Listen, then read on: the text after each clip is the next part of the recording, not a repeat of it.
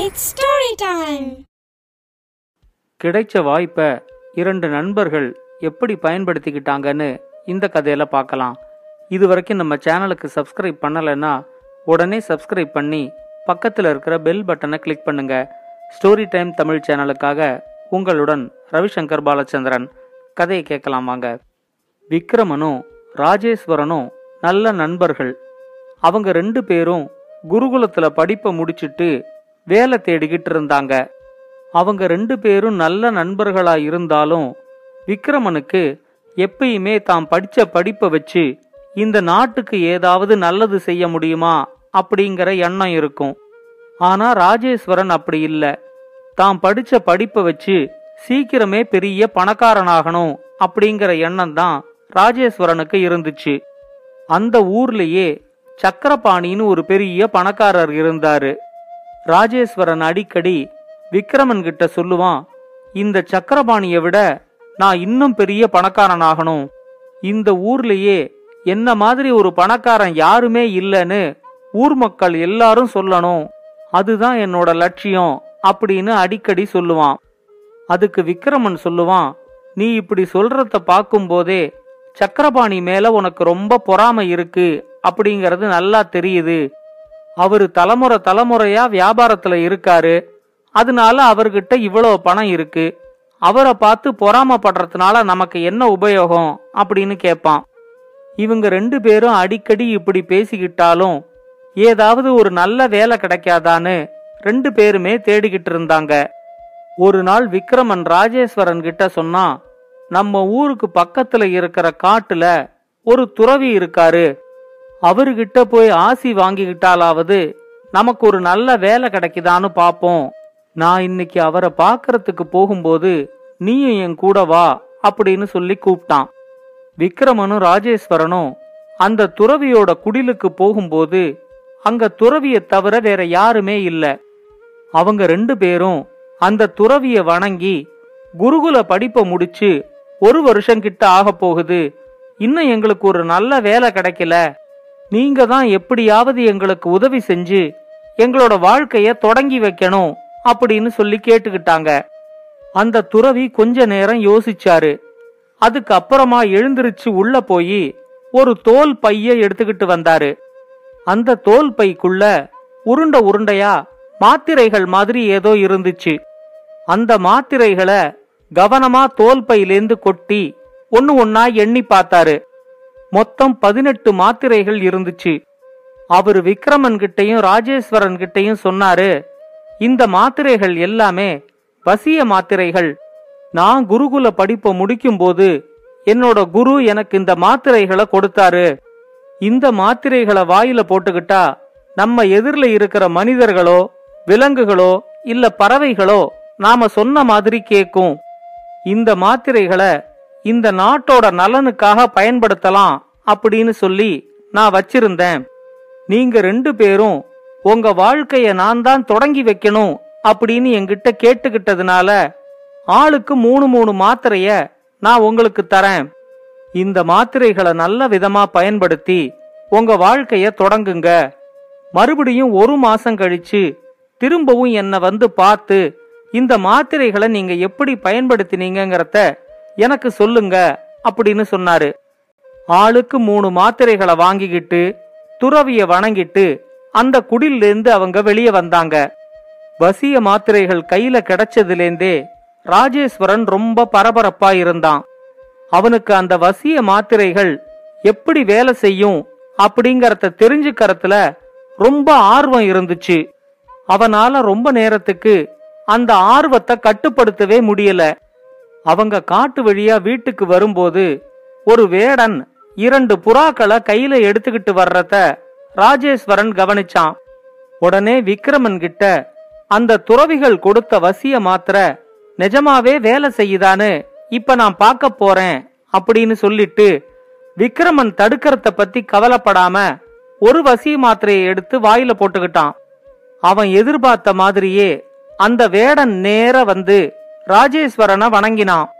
அவன் எடுத்துக்கிட்டு வந்த ரெண்டு புறாக்களையும் ராஜேஸ்வரனோட காலடியில வச்சிட்டு திரும்பி பார்க்காம அவன் நடந்து போனான். அத பார்த்த உடனே விக்ரமன் அவங்கிட்ட இந்த மாத்திரைகள் நிஜமாவே வேலை செய்யுதா? அப்படிங்கறத சோதிக்கிறதுக்காக ஒரு மாத்திரையை இப்படி வீணாக்கிட்டியே. அந்த மாத்திரையை நீ ஒழுங்கா பயன்படுத்தியிருந்தா உனக்கு இன்னும் நிறைய செல்வம் கிடைச்சிருக்கும். அதை விட்டுட்டு இந்த மாத்திரைய வச்சு ரெண்டு புறாக்களை வாங்கியிருக்கியேன்னு ராஜேஸ்வரனை திட்டினான். ராஜேஸ்வரனுக்கும் அப்பதான் தன்னோட ஆர்வ கோளாறுனால ஒரு மாத்திரைய வீணாக்கிட்டோமே அப்படின்னு தெரிஞ்சிச்சு. இப்ப விக்ரமன் கிட்ட மூணு மாத்திரை இருக்கு. ஆனா தங்கிட்ட ரெண்டு மாத்திரை தான் இருக்குங்கிறதையே அவனால தாங்கிக்க முடியல. ஆனா விக்ரமன் சொன்ன ஒரு வார்த்தை அவன் மனசுலயே தங்கிருச்சு. இந்த மாத்திரைய வச்சு நிறைய செல்வத்தை நீ அடைஞ்சிருக்கலாமே அப்படின்னு விக்ரமன் சொன்னத அவன் யோசிச்சு பார்த்தான். அதுக்கப்புறம் எதுவும் பேசிக்காம ரெண்டு பேரும் திரும்ப ஊருக்கு வந்து சேர்ந்தாங்க. அடுத்த நாள் காலையில பணக்காரர் சக்கரபாணிய பாக்கறதுக்காக ராஜேஸ்வரன் கிளம்பி போனான். அவரு மாதிரியே தானும் நிறைய சம்பாதிக்கணும் அப்படிங்கிற எண்ணம் போய் அவரோட பணத்தையே எடுத்துக்கணும் அப்படிங்கிற எண்ணம் தான் இப்ப ராஜேஸ்வரனுக்கு இருந்துச்சு. சக்கரபாணிய பார்த்த உடனேயே ராஜேஸ்வரன் ஒரு மாத்திரையை எடுத்து வாயில போட்டுக்கிட்டான். அவன் எதிர்பார்த்த மாதிரியே சக்கரபாணி அவங்கிட்ட உங்களுக்கு என்ன வேணும்? அப்படின்னு கேட்டாரு.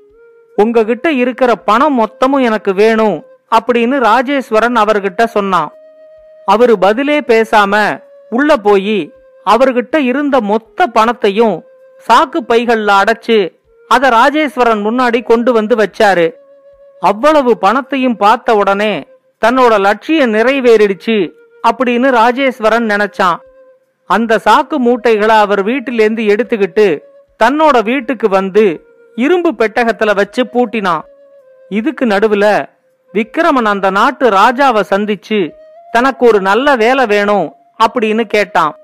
ராஜா அவங்கிட்ட உன்னை பார்த்தா நல்ல ஆறடி உயரத்துல அந்த உயரத்துக்கு தகுந்த எடையோடையும் இருக்க. என்னால உனக்கு இந்த நாட்டோட சேனாதிபதி பதவியை கொடுக்க முடியும். ஆனா அதுக்கான போட்டியில நீ ஜெயிச்சா இந்த நாட்டுக்கு நீ சேனாதிபதி ஆயிடலாம் அப்படின்னு சொன்னாரு. அவரோட அரண்மனையில கூர்மீனு ஒரு முரட்டு குதிரை இருந்துச்சு. அந்த குதிரைய அடக்கிறவங்களுக்கு தான் அந்த நாட்டோட சேனாதிபதி பதவியை கொடுக்கறதா ராஜா அறிவிச்சிருந்தாரு. ஆனா எந்த பெரிய வீரனாலையும் அந்த முரட்டு குதிரைய அடக்கவே முடியல. அந்த குதிரைய அடக்கிறதுக்கான போட்டிக்கு விக்ரமனை கூட்டிக்கிட்டு போனாங்க. விக்ரமன் ஒரு மாத்திரைய வாயில போட்டுக்கிட்டு ஒரே தாவா தாவி அந்த குதிரை மேல ஏறி உக்காந்துகிட்டான் அந்த குதிரையும் விக்ரமனோட சொல்லுக்கு கட்டுப்பட்டு அவனுக்கு அடங்கி நடந்துச்சு. விக்ரமன் அந்த முரட்டு குதிரைய அடக்கின செய்தி அந்த நாடு முழுக்க பரவிருச்சு. அடுத்த சில நாட்கள்லயே விக்ரமன் அந்த நாட்டோட சேனாதிபதியா பதவி ஏத்துக்கிட்டான். விக்ரமன் அந்த நாட்டு சேனாதிபதி ஆயிட்டான் அப்படிங்கறது தெரிஞ்சதும் ராஜேஸ்வரனுக்கு ரொம்ப வெறுப்பா இருந்துச்சு. அவன் சக்கரபாணி கிட்ட இருந்த பணத்தை எல்லாத்தையும் எடுத்துக்கிட்டு வந்திருந்தாலும் சக்கரபாணி கிட்ட இன்னும் அவரோட வியாபாரம் வீடுகள் நிலங்கள் இதெல்லாம் அவர்கிட்டயே இருந்துச்சு. கேக்கும் போதே உங்க சொத்து முழுக்க எனக்கு வேணும்னு கேட்காம உங்க பணம் முழுக்க எனக்கு வேணும்னு கேட்ட தன்னோட மடத்தனத்தை ராஜேஸ்வரன் ரொம்ப நொந்துகிட்டான். எப்படியாவது சக்கரபாணியோட முழு சொத்தும் தனக்கு வரணும். அதுக்கு என்ன வழின்னு ராஜேஸ்வரன் யோசிக்க ஆரம்பிச்சான். முரட்டு குதிரையை அடக்கி அந்த நாட்டோட சேனாதிபதியான விக்ரமன் ஒரே நாள்ல நாடு முழுக்க பிரபலமாயிட்டான். முழு அரண்மனையோட காவலும் இப்ப விக்ரமனோட கட்டுப்பாட்டுல இருந்துச்சு. அந்த நாட்டு இளவரசி பூங்குழலியோட சுயம்வரத்துக்காக அரண்மனையே பரபரப்பா இயங்கிக்கிட்டு இருந்துச்சு. பல்வேறு நாடுகள்லேந்து பூங்குழலிய திருமணம் செஞ்சுக்கணும் அப்படிங்கிற எண்ணத்தோட இளவரசர்கள் அந்த அரண்மனைக்கு வந்திருந்தாங்க. சுயம்வரம் நடக்கிற நேரம் விக்கிரமனும் அரண்மனையில தான் இருந்தான். அவ்வளவு இளவரசர்களையும் தாண்டி விக்கிரமனோட கழுத்துல பூங்குழலி மாலைய போட்டதும் யாருக்கும் ஒன்னும் புரியல. இரண்டாவது வசிய மாத்திரைய உபயோகப்படுத்தினது விக்கிரமனுக்கு மட்டும்தான் தெரிஞ்சிருந்துச்சு. முரட்டு குதிரையை அடக்கி ஒரே நாள்ல நாட்டுக்கு சேனாதிபதி ஆனதுனாலதான் விக்கிரமனை இளவரசி தேர்ந்தெடுத்திருக்கிறா அப்படின்னு நினைச்சுக்கிட்டு ராஜாவும் விக்கிரமனை தன்னோட மருமகனா ஏத்துக்கிட்டாரு. வந்திருந்த இளவரசர்கள் எல்லாரும் ஏமாற்றத்தோட திரும்பி போனாங்க. பூங்குழலிக்கும் விக்கிரமனுக்கும் திருமணம் நடக்கிறதுக்கு இன்னும் ரெண்டு வாரம் அவகாசம் இருந்துச்சு. விக்கிரமன் அந்த நாட்டோட அடுத்த அரசனா ஆக போறான்னு தெரிஞ்சு ராஜேஸ்வரனுக்கு இன்னும் ரொம்ப வெறுப்பா இருந்துச்சு. அவன் வசிய மாத்திரைய பயன்படுத்தி தான் இளவரசிய திருமணம் செய்ய போறாங்கிறது ராஜேஸ்வரனுக்கு நல்லா புரிஞ்சிச்சு. அவன் ஒரு முடிவோட மறுபடியும் சக்கரபாணியோட வீட்டுக்கு போனான். வீட்டு கதவை திறந்த சக்கரபாணியோட மகள் தாமரை கிட்ட என்ன திருமணம் செஞ்சுக்கிட்டு எங்க வீட்டுக்கு வந்துடுறியா? அப்படின்னு கேட்டான். அவன் வசிய மாத்திரைய வாயில போட்டுக்கிட்டு இருந்ததுனால தாமரையும் பதில் பேசாம ராஜேஸ்வரனோட அவனோட வீட்டுக்கு வந்துட்டாங்க. ஆனா கொஞ்ச நேரத்திலேயே சக்கரபாணி கொடுத்த புகார வச்சு காவலர்கள் ராஜேஸ்வரனோட வீட்டுக்கு வந்துட்டாங்க. நீ இந்த ஊர் பணக்காரர் சக்கரபாணியோட மகளை கடத்திருக்கேன்னு எங்களுக்கு புகார் வந்திருக்குது அப்படின்னு சொல்லி அவனை கைது பண்ணி கூட்டிக்கிட்டு போனாங்க. அவனை பார்த்த உடனே சக்கரபாணிக்கு பழைய ஞாபகம் எல்லாம் வந்துருச்சு. இவன் தான் எங்கிட்டேந்து என்னோட பணத்தை எல்லாம் எடுத்துக்கிட்டு போனவன். இவனோட வீட்டை சோதனை போடுங்க அப்படின்னு சொன்னாரு. தான் மாட்டிக்க போறோங்கிறது நல்லா தெரிஞ்சு ராஜேஸ்வரன் அங்கேருந்து தப்பிச்சு ஓடிட்டான். இதுக்கு நடுவுல தன்னோட வாழ்க்கை இவ்வளவு நல்லா அமைஞ்சதுக்கு அந்த துறவிதான் காரணம் அப்படின்னு விக்ரமன் நினைச்சான். திருமணத்துக்கு இன்னும் பதினஞ்சு நாள் இருந்ததுனால துறவிய பார்த்து அவருக்கு நன்றிய சொல்லிட்டு தன்னோட திருமணத்துக்கும் அவரை அழைச்சிட்டு வரலான்னு விக்ரமன் அவரோட குடிலுக்கு போனான். அங்க துறவி அலங்கோலமா கீழே விழுந்து கிடக்கறத பார்த்ததும் விக்ரமனுக்கு ரொம்ப அதிர்ச்சியா இருந்துச்சு. அவரை எழுப்பி உக்காத்தி வச்சு அவருக்கு கொஞ்சம் தண்ணிய கொடுத்து என்ன நடந்துச்சுன்னு கேட்டான். துறவி சொன்னாரு கொஞ்ச நேரத்துக்கு முன்னாடி உன்னோட நண்பன் இங்க வந்திருந்தான்.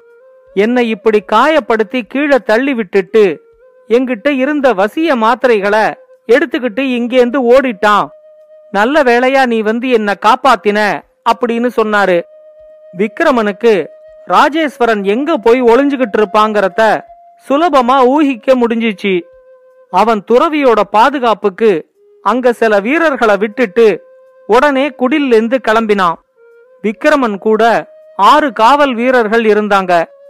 விக்ரமன் எதிர்பார்த்த மாதிரியே ராஜேஸ்வரன் அவங்களோட இன்னொரு நண்பன் கேசவன் வீட்டுல தான் ஒளிஞ்சுகிட்டு இருந்தான்.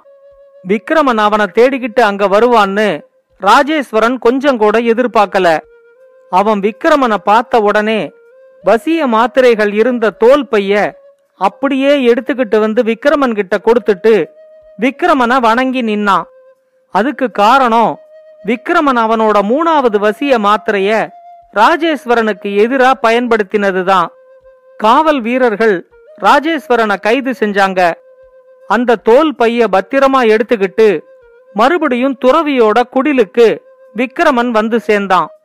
அவர்கிட்ட நடந்ததை எல்லாத்தையும் சொல்லி தோல் பைய ஒப்படைச்சான். மூணு வசிய மாத்திரைகளையும் தான் உபயோகிச்ச விதத்தை துறவி கிட்ட சொன்னான். தன்னோட திருமணமும் அவரோட தலைமையில நடக்கணும்னு தன்னோட விருப்பத்தையும் அவர்கிட்ட சொன்னான்.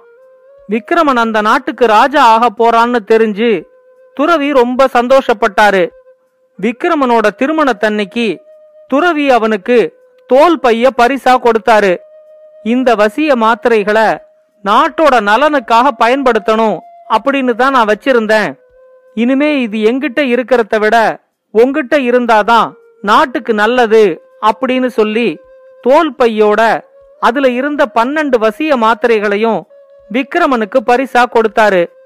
விக்ரமனும் அந்த வசிய மாத்திரைகளை நாட்டோட நலனுக்கு பயன்படுற மாதிரி உபயோகப்படுத்திக்கிட்டான். மக்கள் விரும்புற மாதிரியே சீரும் சிறப்புமா அவன் அந்த நாட்டை ஆட்சி செஞ்சான். இந்த கதையை பத்தின உங்களோட கருத்துக்களை பின்னூட்டத்துல கமெண்ட்ஸா பதிவு பண்ணுங்க. இது மாதிரி இன்னும் பல நல்ல கதைகளை கேட்க ஸ்டோரி டைம் தமிழ் சேனலோட தொடர்புல இருங்க. நன்றி வணக்கம். இந்த கதை உங்களுக்கு பிடிச்சிருந்தா லைக் பண்ணுங்க கமெண்ட் பண்ணுங்க ஷேர் பண்ணுங்க. மறக்காம ஸ்டோரி டைம் தமிழ் சேனலை சப்ஸ்கிரைப் பண்ணுங்க. அப்படியே பக்கத்துல இருக்க அந்த பெல் ஐகானையும் கிளிக் பண்ணுங்க.